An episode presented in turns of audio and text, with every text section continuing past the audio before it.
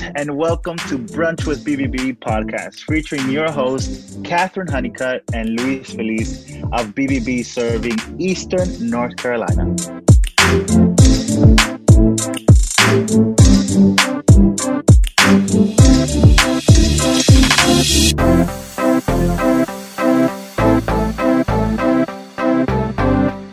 Welcome, everyone, to another episode of Brunch with B B B. We're so excited to be back with you all and, you know, having brunch. You know, I'll be honest, we're recording over Zoom. So I've got Louise here, I've got our guest Michael from Nest. We're hanging out and, you know, it's just crazy times. We're all in different places. I'm in my yeah. spare bedroom. Michael, our special guest for today, is of Nest Raleigh, so he's at the Nest. And Louise, you want to tell everyone where you're at? Yes, amigos, what is going on? I am currently coming to you from my staircase. Oh my goodness. From you know, you just got to pivot. You got to pivot. You got to pivot. You got to pivot. Well, you know, what better way to start off brunch with someone from Nest, which is a co-working yes. space, than, you know, we're all working from home. We're all trying to figure out how we can even get work done. So we're super excited to have Michael Hopgood with us. He is of Nest Raleigh. It's a co-working space. We're going to get into all of that. But most importantly, Michael, we have to know, what do you eat for brunch? Well, I, I uh, well typically I eat lunch for brunch. Um, so uh, I, I like to eat. You know, most pla- most places serve lunch around ten thirty or eleven. They kind of open up, and and I try to get my lunch in early so I have a longer swath of time um, in the day where I'm not, you know, stopping and starting uh, to eat. Right, um, and that's just strategic. Also because I, you know. Um, You know, when you're, when I was, you know, historically starting businesses, I didn't have much money, and I thought it was a smart thing to cut three meals down to two, and oh um, and, I, and it just, it just, I felt like I got more mileage out of the, uh, you know, the meals if I would have lunch at ten thirty. Now, um, as I've, you know, evolved and, um, um, you know, adulted, adulted, uh, gotten married, That's had funny. a child, uh, you know. Lots of work with uh, professionals who like to take a lunch of the day.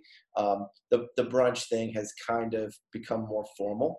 And so if I had to, you know, and on the days where I do uh, try to eat brunch, I like to go to a little place called Jerry's Grill. Um, it's kind of a hole in the wall. Uh, the menu has uh, not changed in many, many years. It's, um, you know, they'll make whatever you want, you know, and usually I like to get uh, egg, um, egg, cheese, uh, tomato, um, on and mayo it, on toast, and that's my favorite brunch. Ooh, I love it, and very strategic. In you know, I love the financial aspect you threw in there. Like brunch is financial. You know, it can save you some money to you know make brunch your lunch, cut out a meal. Very strategic. I wish I had thought of that in college. I love it. Breakfast is always coffee. It's mm. a homemade latte, which is another okay. financial decision, right? You make your lattes at home. It's a, That's it, very true. I used to get the financial advice of, you know, you, you'd read all these articles that says, you know, if you want to save money, stop going to Starbucks, you know? Literally, and, um, yeah. It's like, well, what's the alternative? You're not going to have a quality of life that anyone would want to live. So you, you simply just, you know, you can save a lot of money by getting one of these little uh, latte makers at home. And I, I mean, I think I made the initial investment of like four hundred. Uh, I had a coupon at Bed Bath and Beyond. It was like a five hundred dollars machine. I think I got it like four hundred, four hundred like dollars or something. And I, I ran the uh, R O I on this uh, co- coffee machine, and it had paid for itself in something like, you know, four months. And oh my then, gosh. My, and so then of course my wife's like, well, make me one. Right. And so yeah. really the R O I then was two months. And then when people start coming over, you know, we meet at my, my house a lot of times before we go uh, with the people that um, work with me, um, before we kind of go about our day sometimes and make lattes for those people. Right. So really it essentially paid for itself in about a month's time. So there's no excuse. If you, you should never have to give up coffee for financial reasons, just make it yourself. Yeah. I'm so inspired. And I have to be honest, my financial structure consisted of a Keurig. So what you have sounds way nicer. I was like, let me get the hand-me-down Keurig and go for like the store brand coffee. Like, I'm not even going to, I love Dunkin', okay? I'm not even going to get the Dunkin' K-Cups. I'm going to get the off-brand K-Cups that then don't really fit in the machine, and then it spills out everywhere just to save a buck. So I kind of like your strategy a little better. Maybe put a little more money in on the front end, but you're still going to come out on yeah, top. Yeah, Inve- invest in yourself. There's nothing, there's no harm in that. Yeah. I love that. Yes. Yes. Guys, let's dig in on who Michael is. Listen, before before all of this, I met Michael, I think a year ago, and I was like, man, I love this guy. He was so personable. He has great customer service. My church and I, we did a staff meeting in his establishments, and he personally came out and greeted us. I was like, oh, man, I'm blown away.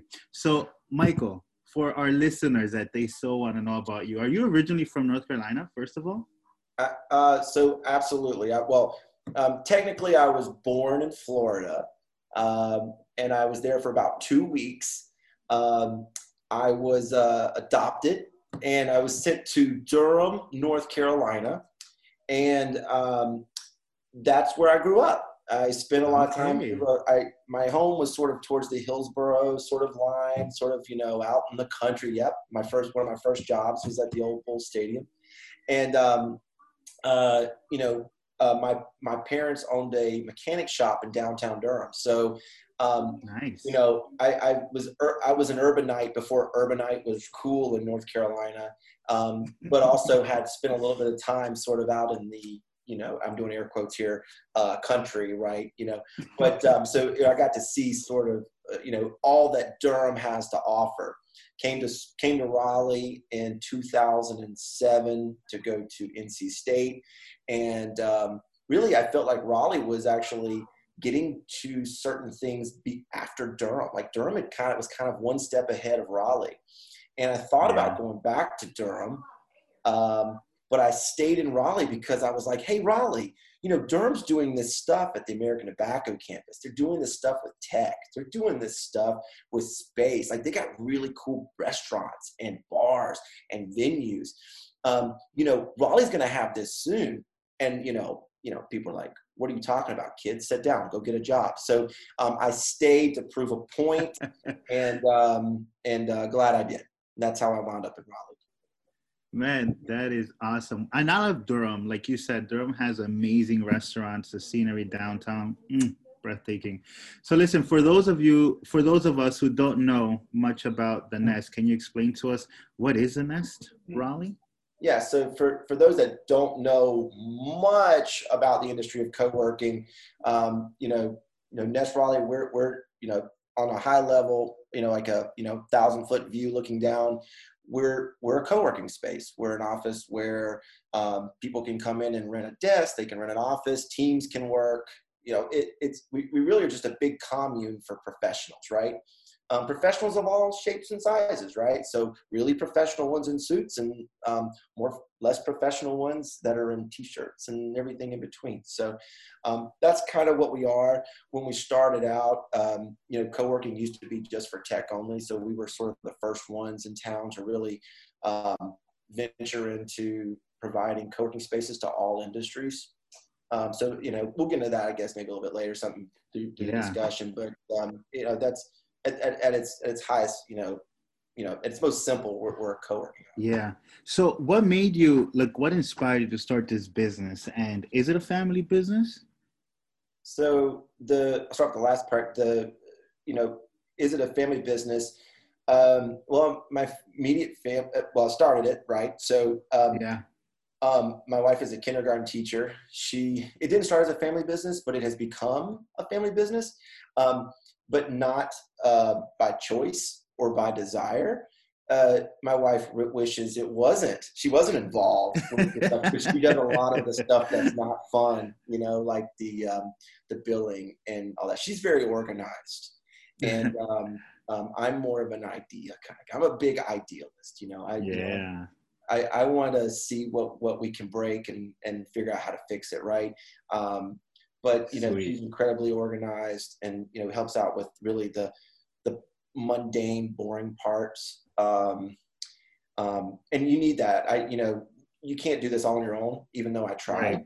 And we do that out of necessity, just, you know, partly to keep the cost very low for our tenants. Um, mm-hmm. You know, we're, we're not the smallest co-working space, but we're not big either. Um, and, you know, lots of co-working spaces have four, five, six people that do what the job that I do with the help of, you know, others. And we have a lot of help. It's not just my wife, you know, um, Jen, she helps us. She's, she, she helps us open up, and Tamara and, and um, Shantae, and, and, and there's just a bunch of people who sort of pick up a lot of the slack that, um, you know, basically I'm honest with what I'm not good at, uh, and other people who say, I can do that, you know, you let them do it. Yeah. So, um, is it a family business? Well, it's a lot of people have a lot invested in our success. Um, mm-hmm. And, you know, not necessarily, you know, but, but, you know, the cool part is, is, you know, they're not the ones who are responsible if it doesn't work, you know, they get to, they get to have some of the benefits. So true. What inspired, what inspired me to start the business? Um, I mean, we, you know, I was in tech before. We had an office over at um, H Q Raleigh, which is a great location. It's really a, a good place to go if you're an, um, if you're an entrepreneur and you're starting a business, especially on the tech side. I mean, it's, it's really structured around that type of, of need. Right. Um, But at the time, we built a business that was part tech and part service. So, Luis, thank you for saying that. I was good with customer service because I've spent most of my life waiting on people in one form or fashion or another. Right. And I thought at that time, I kept bringing in uh, non-scalable tech companies to, to H Q. And I said, here, you know, there are these, these companies that are really interesting companies, particularly design companies, right? Um, and I said, uh, you know, you would, you would benefit from being in this co-working space, right? And they would go and apply, and then they would get the big rejection because they would say, well, you're not a scalable startup. And keep in mind, this was five years ago, right? So things were very different. There was only mm-hmm. one co-working space, maybe a Regis. You know, we didn't have the WeWorks. We didn't have the Industrious. We didn't have the yeah. Box. We didn't have the Nest. So, um, you know, they had to be very selective. And it's very important in certain communities to create communities that are that are that are built around an idea, built around an identity, a certain group of people, a certain tribe, okay? Um, but, you know, at the same time, I kept bringing people in there, and they just weren't, they weren't fits for the space. And, but they really wanted what co-working offers, which is community, which is um, accessibility to space, which is lower cost to operate, uh, lower barriers to entry. Most of these people were working out of their homes or in traditional real estate mm-hmm. that was boring, where they didn't like where they were, were at. Um, and I, and I felt like they deserved to be in co-working too. So we were the first, so we started the Nest um, basically because there were no other options in town for non-tech companies, right? Not that we didn't accept tech companies, um, but we, we were saying we're open to all industries. We were the first to do that. And then shortly thereafter, every, you know, not, not that's, I'm not taking, uh, I'm not saying they did it because of us, right? You know, I'm not saying we pioneered it and, uh, you know, they said, oh, look what the Nest did. Let's copy. That's not how, it, that's not at all how it was. What it was, was they, it just wasn't the demand then. It, it, it there was nobody who stepped up and say, we're going to work with all the industries. And right now we represent right. a very large cross section of industries, and that has its own challenges. And how do you get people from different industries to feel like a work family? What do they have in common? So we, we have to operate very differently Then, um, then other each co-working space has to operate uh, in in the best interest of their. I don't want to say the word tribe, but you know, but their tribe. Yeah, I feel you. And you know, how long has Nest been in business? Like, I love all that what you guys represent in your mission and state and and vision. Um, and it took a long time, right, for this to for this idea to be put into practice. And how long have you guys been on the market already? Um, well, we've, we've been open just a little over four years. Uh, the, the initial, um, concept went from, um, I mean, it, it was literally hours from, you know, not knowing that we were going to open, I was going to be a part of opening a co-working space to, uh, um, weeks, you know, before my, my house was, uh, so here's the story really is, um, you know, I had to, I was buying a house, my first home, which is, which was part of the deal with, you know, when I married my wife, when we got married, she was like, we're going to get a house. And I said, okay, um, but I really want to build this business too. And so, um, you know, everybody knows that, you know, building businesses is a lot of risk, takes a lot of money and stuff. Well, I'd had a job. I'd been gainfully employed. And so um, when you go to get a loan on a home, they they they check your taxes. They they see what you made the previous years, and they say, oh, well, you know, you're good, you know, they said, they said, you know, Mister Hopgood, you're rather poor, but we'll give you at least this loan, right? And so um, we had to rush, close, buy a house um, before going into business for ourselves. Also had to take a lease out on a giant building, right, at the same time of buying a home. So in a span of four days, I became responsible for a little over three and a half million dollars in debt. And I'm an anti-banking guy. I really don't like debt. So you can tell how cheap I am uh, with myself, not with others, but the way I deal with coffee and brunch. But um, so you can imagine someone like that also being responsible for millions of dollars, right? And I carry anxiety a lot worse than the average business person. I'm like the most anxious, paranoid business guy you'll meet, which is a recipe for disaster. Um, my, I, I have amassed more gray hair in the past four years than than I have in all my life. So, oh, um, so you know, how long we've been in business? You know, four years. It started very quickly. Um, you know, at the time, um, I was working at, uh, um, I was really heavily involved, had a great position at Betabox Labs, and I naively thought that, hey, with, with Sean Moroney, who helped co-found the Nest, um, who did co-found the Nest with me, um, we we we built this place basically because we needed an office for our growing company, right? And I I was I remember um, we were going to take the lease on a floor, and we're in this building. And one of the uh, other two companies that was going to be our roommates, they just, I, I was like, what happens if they fail? What if these roommates fail? We're left with the bill, you know? And I remember thinking, well, if we can actually build a legitimate co-working space to solve this problem that I see of no one's supporting all the industries, then um, it should theoretically be something that if we build it properly could outlast the company. So if the, all these companies that are starting this, this these three companies, all of them fail. If we build it and diversify the portfolio of companies in the community, then the community could exist no matter what the success of the initial companies are. And so it was more of like a strategy of how you would diversify a portfolio of stocks. That's how we sort of looked at making the Nest. Um, and, and, you know, one thing leads to another. And, you, you know, if you're going to put the time and investment in it, you want it to be good. You don't want it to be bad. So, um, you know, quickly, we, we naively thought that I could run two businesses at once. Um, and that was totally wrong. Uh, you know, um, couldn't be gone eight months out of the year and run a, and, and go and meet people out in front of the building and bring them in for their, their conference room rental, right? You couldn't have that quality of service that we wanted to have and also run a, a you know, tech company. So we, um, um, ultimately I had to pick and choose and, you know, remember my, you know, I bet the farm on opening this place. So we had to, we had to step up and, and be here and dedicate one hundred ten percent of my time to, to the Nest. Yeah, definitely. I mean, just can't fail, you know, you just keep going. So that's awesome. And um, a testament to you and yourself and your work ethic. And I think that's really cool that you saw that need in our community and you went after it and you tried to meet it. And so I want to dive into co-working a little bit more.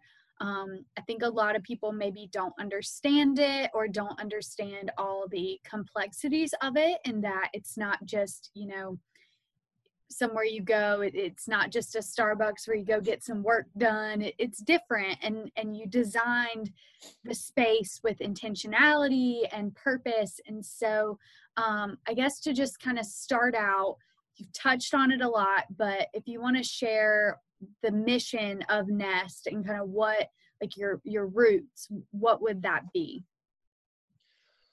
Um, have you ever been to Cup of Joe Coffee?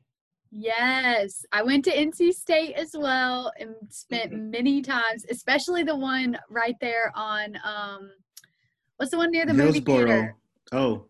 No, oh. the one near the movie theater. That's like oh. even... That's the unknown. Retro. That's the, yeah, yeah. It's like super retro. I loved it. Perfect. Well, that that's that. So I'm I'm specifically referring to the one that's on Hillsborough Street, yep. um, and and I remember so the Nest and Betabox Labs, well, the product from Betabox, which was the company I was working with before when we when we simultaneously started the Nest, um, and the Nest, all were designed sitting inside of Cup of Joe Coffee every morning from about six thirty in the morning to about nine thirty. That was about ten. That was about the time frame that I had before I had to go to my other job, right? Um, to sort of create these these these ideas. And um, if you're set, if you're sitting in Cup of Joe, you know, you can't help but to wonder. Um, no offense to Cup of Joe, but the coffee's over roasted. The place really is has no coherence whatsoever in design. Everything is somewhat of an afterthought. It's um is, is it junky, but it's clean. You trust the people, but you know the surface service is what you get. And um you know, but there's something about walking in, and there's that little corner desk where in the morning where you know you know the the hairs on the back of your neck tell you that you're not welcome to sit there. Um, and after a few minutes, you realize that it's all old gray-haired professors that come in and sit at this table, right? and and it's there's like five seats at the table. And if you sit there long enough, you'll see about twenty different people sit at that table, right? That's the regulars table. They know something. They're a part of something. And they could care less if the coffee's over roasted. They could care less about the service. They could care less about the decor. A brand spanking new coffee shop across the street could open with all the bells and whistles and big glass, and they wouldn't change. They, they, would, they, it, they wouldn't have the character and that special something um, that, that, you know, that Cup of Joe has. So I'm sitting there and I'm trying to design these innovative spaces. I'm looking at pictures and precedent of glossy WeWorks and beautiful spaces where they've spent millions and millions of dollars. And we have very little, thinking, how in the world can we build something to compete when we have so little? And you you you can get you can give up. You can you can do what most say and say, well, we can't. Or you can say, oh, I'm not fighting in that weight class. There's got to be other people who like Cup of Joe coffee, who, who who appreciate the atmosphere, appreciate the nostalgia. And the thing that Cup of Joe had that we didn't have when we started the Nest was they've been around for years. You know, they've been around so long that it had become a staple. Mm-hmm. Um, you know, they had their cool, their their cups are noticeable and all that. But you know, it, but you you you at least is inspiring to know that. You don't have to have a great design. You don't have to have a lot of money. You don't have to have fancy furniture, and people can still love you. They can still prefer you over, over everyone else. It's almost like the Rex and Goliath story. And it just so happened to be reading a bunch of Malcolm, um, or, um, um, Malcolm Gladwell books at the time. There was like Blink. There was um, um, uh, uh, David and Goliath. I said Rex and Goliath. That's a wine. David and Goliath. Uh, and then um, I make that I make that mess up all the time. Um, and and um, there was another one, I think Blink. I might have already said that one. But anyways, um, all of those books are about intuition, mm-hmm. and um, using your strengths um, and to to sort of uh, uh, overcome problems. And I just I just knew that if the Nest was going to succeed, that we had to make it unique. We had to make it honest, um, thoroughly honest. We, you know, we don't hide anything. We're very one hundred percent, one hundred ten percent transparent. Um, we are focused on our people, and the Nest has always been a reflection of our members and not ourselves. And I even told myself, I was like, you know, if we could, I actually had this weird idea. I wanted to make the Nest not branded. I, I was trying to figure out a way to make it where it didn't have a name. Hmm. Um, uh, you can't do that, because the first thing you find out when you go to set your business up on Google is they're like, what is your name? And you're like, yeah. I need a name, right? But, you know, you really, these co-working communities, I mean, it raises, it's a weird, it's, it's exotic, it's, it's not exotic, but it's kind of a radical way to think about it. But why do we even need names? Why do we need, why do co-working spaces need to be marketed? Why, why do we have to have a brand? You know, we should just be a reflection of our, of our community, a reflection of our individuals. So I always thought that putting the brand second and putting the, the quality of the environment for the, um, the individual community members is, is paramount. But anyways, that's all stemmed from sitting there in Cup of Joe and saying, well, they exist, you know, they, and, and we were hoping that if we, I was worried that if I followed any current trends, because everybody's following the same trend. Yes. Um, I'm going to get some flack for this one. B B B has partnered with one of their accredited businesses, Indeed, to offer a limited time two hundred dollars sponsored job credit for new accounts. Indeed's research shows that sponsored jobs receive up to five times more clicks than non-sponsored jobs. And right now, Indeed has approximately one hundred times the number of job seekers as it does job postings. Claiming the two hundred dollars sponsored job credit is easy. Just head to Indeed.com forward slash partner forward slash BBB. But um, I had a friend in college who used to say, um, and I was sort of a hipster, a little bit of a hipster, right? And um, influenced by the hipsterism. And uh, I had a friend tell me one time, he goes, you hipsters are all trying to be different in the same way. Hmm. And I, and I, it, it just, it just, it took me aback. And I thought, wow, I was so proud to be just different, but you just, you just, you just. Ripped that away. You burst my bubble, you know, and um, no shade, no shade on, no shade on, on, on your tribe, right? But, um, you know, it, I'm sitting there, I'm grappling with how are we going to go up against the big, big guns? How are we, how are we this um, mom and pop, and we're a small local outfit who is self-funding this, and we don't have a bank to loan us a cent and just a little bit of credit cards. How are we possibly going to compete? And, um, And that's when it dawned on me. That's what my friend had always said to me. You know, it, it was like, wait, all of all of our competitors are trying to be, and I'm using air quotes, different in the same way. And yeah. So we really felt like we had that license to truly be different. Mm-hmm. I love that. And again, it's such a testament to, I mean, I think every business owner we meet that comes on here, you know, when they tell their story, we start to see just how their business reflects them, their morals, whether you intend to or not. I mean, you right. have created this space that, you know, it puts others first.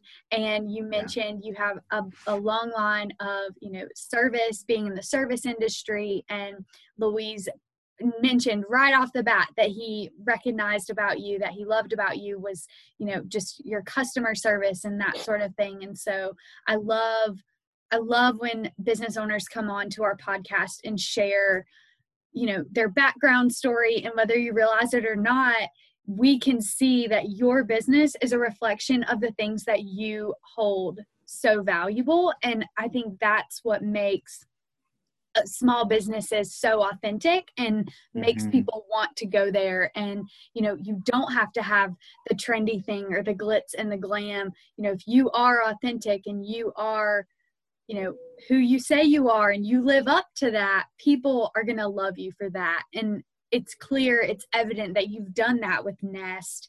And I, I just love your story. I think it's so cool that it was born out of Cup of Joe. It's hilarious. I had very similar yeah. thoughts in college. I was like, is this what all the coffee shops look like? It's cool. But, you know, and for some reason you go back. Like with Cup of Joe, you you may think that the the decor is retro and the coffee may be a little over roasted, but you go back. Like you went every day until ten o'clock because you want to be there and you're like, yeah, this is my space. So I love that. And um, we've talked a little bit the past couple weeks with you, but I want you to share with our listeners about what business has been like during this pandemic, how you guys have done the past couple months.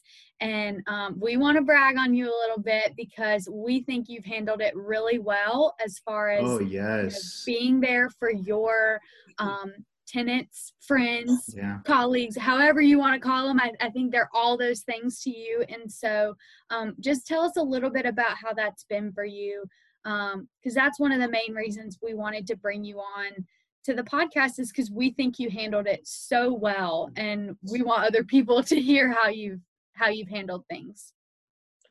Uh, well, well, thank you. Uh, it, um, you know, it's, it's, it, it is, it is uh, to put it simply, it is survival. Um, mm-hmm.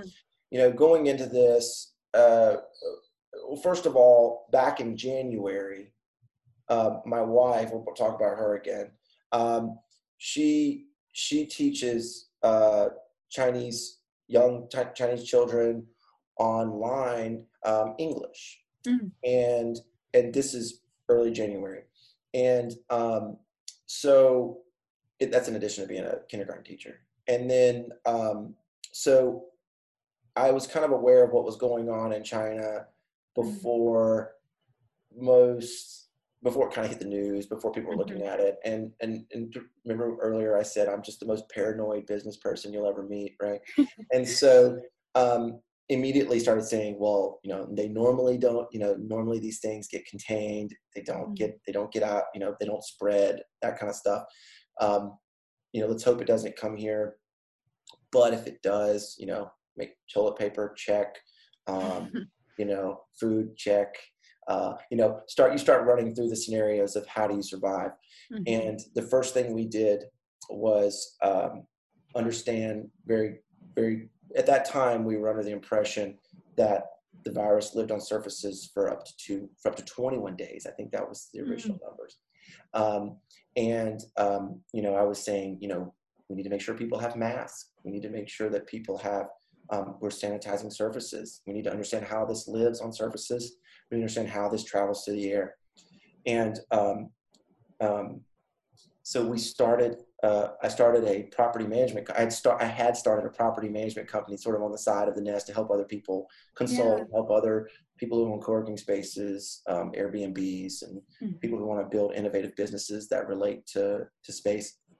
And so I stopped all the consulting, all the services, and I opened up a service within Redbird that was for um, sanitizing office spaces, because we understood based on based on what I understood from the virus at that time in January, there was there was no way we were going to be able to afford to protect people.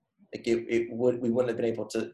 The cost of it exceeded um, the profit, right? Mm-hmm. And so I said, well, if I'm having a hard time, if I've got to protect one hundred twenty people from this virus, right?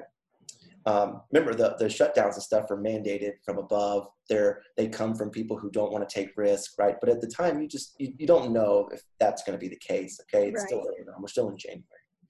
So, but what we could do is we could hedge against the virus. So if the virus got really really bad, well, places that need to stay open will need to sanitize. They'll need to be made safe. So I went and I rushed, you know, basically started gearing up on supplies for cleaning. I wow. generated partnerships with cleaning companies to try to um, retrain them to be sanitizers and get that cost down to something that was affordable.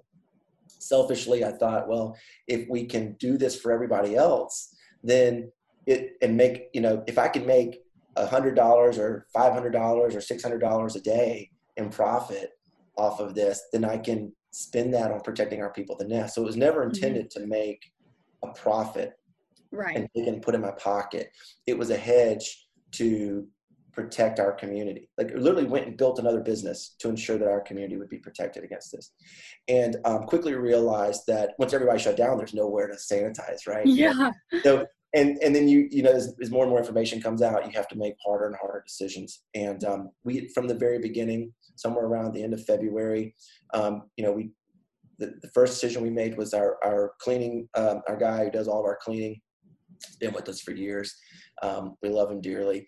Uh, he's, he's he's got some, you know, breathing issues and things like that. And so before it was even known, you know, again, before people start getting going, getting laid off and doing everything and all that, and safety measures come into place, we had already taken people that we knew um, who were part of operating this building who were at risk, and we sent them home and we paid them. I mean, mm-hmm. there's no P P P yet. Congress isn't even talking about it.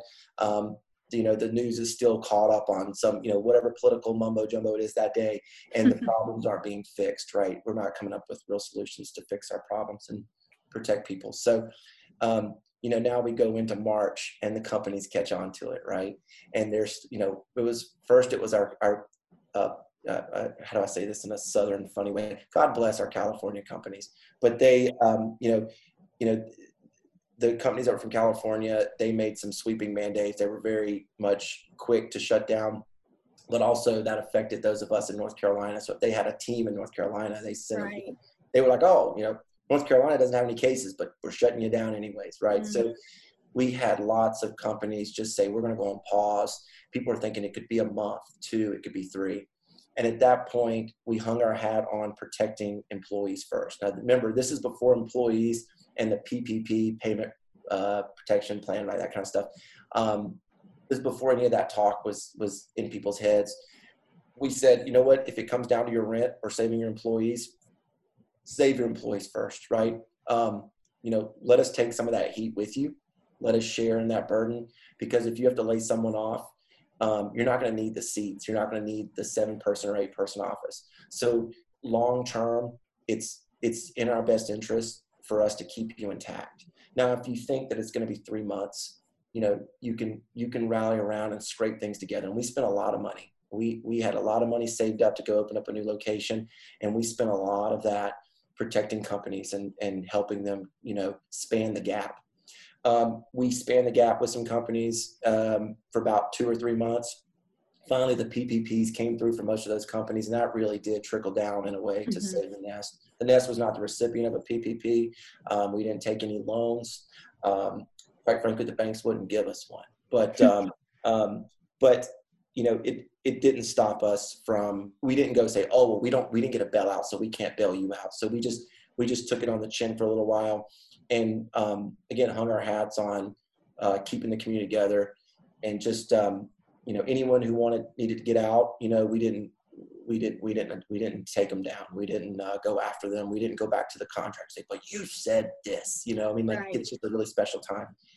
And the idea was, you know, my goal was to come out of the, Um, was to come out of the pandemic with no debt, uh, not not take on, don't take on any more debt, mm-hmm. um, no enemies, and no enemies. We want to no debt, no enemies, right? And so, however we have to operate to do that, that's what we've been doing.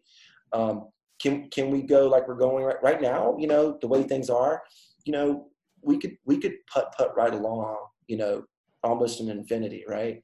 Mm-hmm. Um, We've got a very loyal group of people. We've got people who aren't even using the office, but they insist on paying to protect the community. And I think everybody's kind of bought in that we have here now. You know, we shook some, we shook some um, leaves loose, so to speak. But uh, everyone that we have now, for the most part, is doing everything they can to um, be a part of the community, even though they may not want to be here physically here, be, right. to survive the community. And I think that that's a testament to.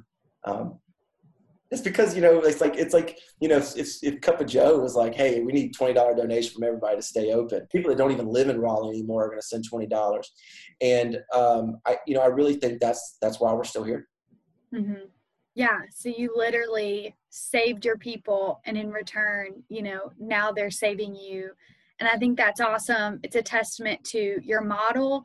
Um, and it's also a testament to your space a little bit, because obviously you've kind of created this community beyond just the physical walls. And so can you talk a little bit about, you know, how you designed Nest? What were some key features that you said, yes, we have to put this in here? And um, how does that, you know, maybe even the intangible things, you know, what, what were those things that you knew had to be part of this co-working space that you were building? Yeah. Um, how we design the Nest. Again, we're, I, I mean, I, I think being, I, I don't want to say this and then people who don't know us would immediately think, oh, these, these people are, you know, this is like the poorest co-working space in Raleigh. And it's not, that's not, the, that is not the case. I mean, we have, we have everything everyone else has. And yes, it is not the case. It's not the case. Right. But, um, you know, but if, if you take me back to how we designed the space, right? It was, mm-hmm. it was definitely limited resources. Mm-hmm. And um, I remember getting a quote back uh, for uh, thirty, uh, uh, it was like thirty, thirty it was like thirty-two thousand dollars or something to, um, I wanted this like polished concrete floor. Yeah. All the space. I, it was beautiful, right? I think I'd walked on one. I was like, this is what we got to have at the Nest. And I get a, I get thirty-two thousand dollars quote back for that. And we had, we were at our budget. We, we had no more money left to really finish the project, and we needed to open. And um, so I looked up, how do you, I looked up a, a concrete grinder. I thought, well, how hard could that be? How hard could, you know, you know, ten thousand square feet of grinding concrete be? Oh my goodness. I rented a grinder. It was twelve hundred dollars. And I put it on my credit card. It was all we had. Um, maxed out the credit card to get this grinder, but it was the last real thing. I mean, we needed some furniture still, but we will figure that out later. Don't worry.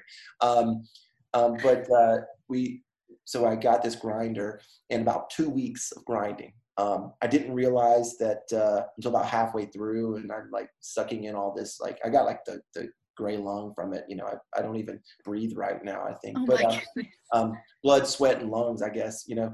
Um, but we, we gr- I grind this thing for two weeks to get this floor that we wanted. And um, then um, we polished it. Well, not polished it, but we put like, you know, a coating on it. And um, um, I remember running out of time, and we had ground up. There was this ugly green on the floor, and I was grinding it up. And I strategically left the yellow part of the floor not ground up, because I said, well, if we run out of time, the yellow's kind of cool, but I know I don't want the green. Yeah. But the yellow could suffice if we don't make our deadline. Well, the floor is yellow. Uh, there's a big yellow chunk in the floor, and it's just under the skylights, and um, you know, and it just didn't look right next to the roughed up uh, concrete. Mm-hmm. So we just took the furniture, and instead of covering the floor before we moved the furniture in, we left it uncovered, and we let the construction company just dam- damage it even more. And that gave a patina to the yellow that matched the rest of my handiwork. Oh my so, goodness! So how did we design it? Uh, day by day, whatever we could get our hands on. I remember trying to get um, the, the comment, we, we get the bit, most comments on a conference room table of all things. Hmm. Um, everyone likes this Live Edge conference room table, and they're like thousands and thousands of dollars. And I remember looking on Etsy, and I was like, whoa, ten thousand dollars. Mm-hmm. Well, we just got our money on this grinder, you know, so we got nothing. uh, we needed a conference room table. How in the world could you rent a conference room without a conference room table? Yeah. But um, um, so after I'd stole my big screen T V, which wasn't that big, from my house, put it up in the conference room. We had a, we had to build a table. We really needed a table. And so um, I went and I searched for slabs. Slab, uh, one eight foot long slab was like eight hundred bucks. Mm. And I was like, wow, that's just, I need two of those. I can't do that. Mm. So I found what's called American Lumber Yards right on Hill, on uh, Hillsborough Street, across from the, um, was across from the uh, fairgrounds. Mm-hmm. And I walked in, and they had two giant slabs that were eight feet long. And I said, how much are these slabs? And they said, oh, about one hundred fifty bucks. So I said, I'll take them, right? And then the two slabs, we come back, we Google how do you, uh, how do you cover, how do you coat them in epoxy? Mm-hmm. Um, I learned then that epoxy is a very obnoxious thing to work with. So we no longer use epoxies, by the way. We use actual beeswax and oils and more natural products, just because they're easier to handle and they're easier to refinish, and people actually like that better than the epoxies. But at the time, that's what we used. So we built this table, and oh, probably once every week or two, depending on how busy our conference room rentals are, you know, someone always says, you know, oh, can you make me one of these tables? I love this table. Where'd you get this table? You know, and I, you know, have to refrain from telling this, them this long drawn out story about how we didn't have anything, but we built this table. So um, again, it's it's all these examples of, of of when your back's against the wall, you have to be creative. And this was not new. Um, you know, my work at Betabox was was very much this. We built these labs where we would take them to corporate companies, and we would do design thinking um, events where we would help corporate companies solve problems. Mm-hmm. You know, it's like, who the heck are we to solve problems? You know, you've got a corporate company with thousands of employees. What sure. are we, right? But Our our um, value was that we didn't know, we we were naive, right? We didn't right. know what they knew. So we were kind of not jaded by mm-hmm. a lot of the, um, you know, we, we didn't think it, everything was possible to us, right? Mm-hmm. We weren't jaded. And mm-hmm. so it's kind of like if I'd have been jaded at building a co-working space after looking at all the other spaces and all the glamorous photos, but had I not been sitting in a Cup of Joe, I probably would have given up. I probably would have been jaded. And so it's just a, our, our space is a, is sort of an example, those examples mm-hmm. over and over and over and over again. I love that so much. And just the idea of um, what you just said is that if you had sat in all those, you know, top of the line looking co-working spaces, you would have thought, I could never do this. But sometimes your space can make you feel one way or the other. It could make you feel like, yes, I can, I could do this, or, um, or no, I, there's no way I could ever achieve this. I think that's such an interesting way to think about it. And, and a true reflection on your space can impact not only your emotion or maybe your work ethic, but also your, your end goal. It could literally rip a, a dream that you have out from your hands. So that's insane. But, you know, I know we've got to wrap up soon, but the last thing before, um, you know, we get into details of the Nest and, and how people can contact you and stuff, what is one thing, one piece of advice that you would give to maybe a local startup or an entrepreneur? Um, you've been through a lot. You have clearly, you know, you're still working hard, you're still grinding it out. And so what would be one piece of advice that you could pass along to them? I actually spend a lot of time talking people out of renting space. Right? um, you, you, the biggest thing is people are very excited to get, get an office, get a logo on the window, start their business, because it begins to feel real. And it also creates a bit of accountability, you know, when you have bills to work, sure. right? And so on one hand, it can be the great, you know, bills coming due is the greatest motivator to work. Um, but, you know, I do try to encourage people to spend less than they make. Um, try to be as frugal as possible. Mm-hmm. Try to just do everything you can to test an idea, because it's going to change a dozen times before you get it right. And if you spend all your money and all your time on the wrong idea, You're, you're done. Mm-hmm. You don't get a second shot. Mm-hmm. I love that so much. And oh my gosh, if my husband hears this, he's going to be like, yes, I love that guy, because he is so frugal too. And he's like, you don't need to spend that. Or I'll wake up one day and be like, this is my grand idea. And he's like, really? And then I wake up the next day and I have a new grand idea. And he's like, well, what about yesterday? So I feel like I get that pep talk all the time from him. So Nathan, if you're listening, I think I found your new best friend, Michael. It's just account- he's just there for accountability, you know? Yes, for sure. That's so awesome, Michael. Man, it's been such a pleasure to talk to you, but before we wrap it up and just, I'm so sad to, to kind of close this session. Can we let our listeners know, you know, what type of spaces do you have at the Nest, and how can business owners and just everyday people use your space at the Nest? Um, yeah, so uh, it's it's really just, look, they're, look, most of the spaces are little offices. Um, I'm sitting in one right now talking to you. Um, we provide the furniture, we provide plants, we provide rugs, and all the things that can make it awesome. They're essentially vanilla boxes when you get them, but we'll make them fit your needs or your workflow. So if you need a conference table in your office, or a big screen T V, or a big giant whiteboard, um, I'm, an, I'm an architect by trade. I'm, we're going to make the place unique and work for you or your team. We have space for everything between one person up to thirty, right? And everything in between. Um, we also work with companies as they're growing. We try to save people a lot of money. Um, and the way we do that is we lower the barrier to entry. For as little as a couple hundred bucks a month, you can have a desk. You can have access to the whole, you know, all the common areas, the co-working spaces, printing, uh, great internet, beer, kombucha, um, locally roasted coffee, all that fun stuff. Yes. Um, anyone can afford it. Uh, do you need it? Uh, well, that depends. That's, that's why you come in and we sort of decide. And I'm the first to tell you if you don't need it. Um, And we also make it where, like with real estate, it's always been a thing where you have to have money, you have to be established, you have to have um, good credit, you have to, you know, there's a, there's a, like, you know, for a one to one to five person office, you know, the minimum investment's like ten thousand dollars, plus you got to sign a two year deal or something like that and buy all this furniture. That's not the case anymore with co-working. You can, you can get into an office as little as four hundred bucks, five hundred bucks a month. And um, you can come and go anytime you want. You, you can, you can quit anytime. So how can everyday people just use your space? Yeah, so um, you know, if you need a conference room, or if you need to do a podcast, or if you need to, to do hey. a, a recording studio for videos, we've got that kind of stuff.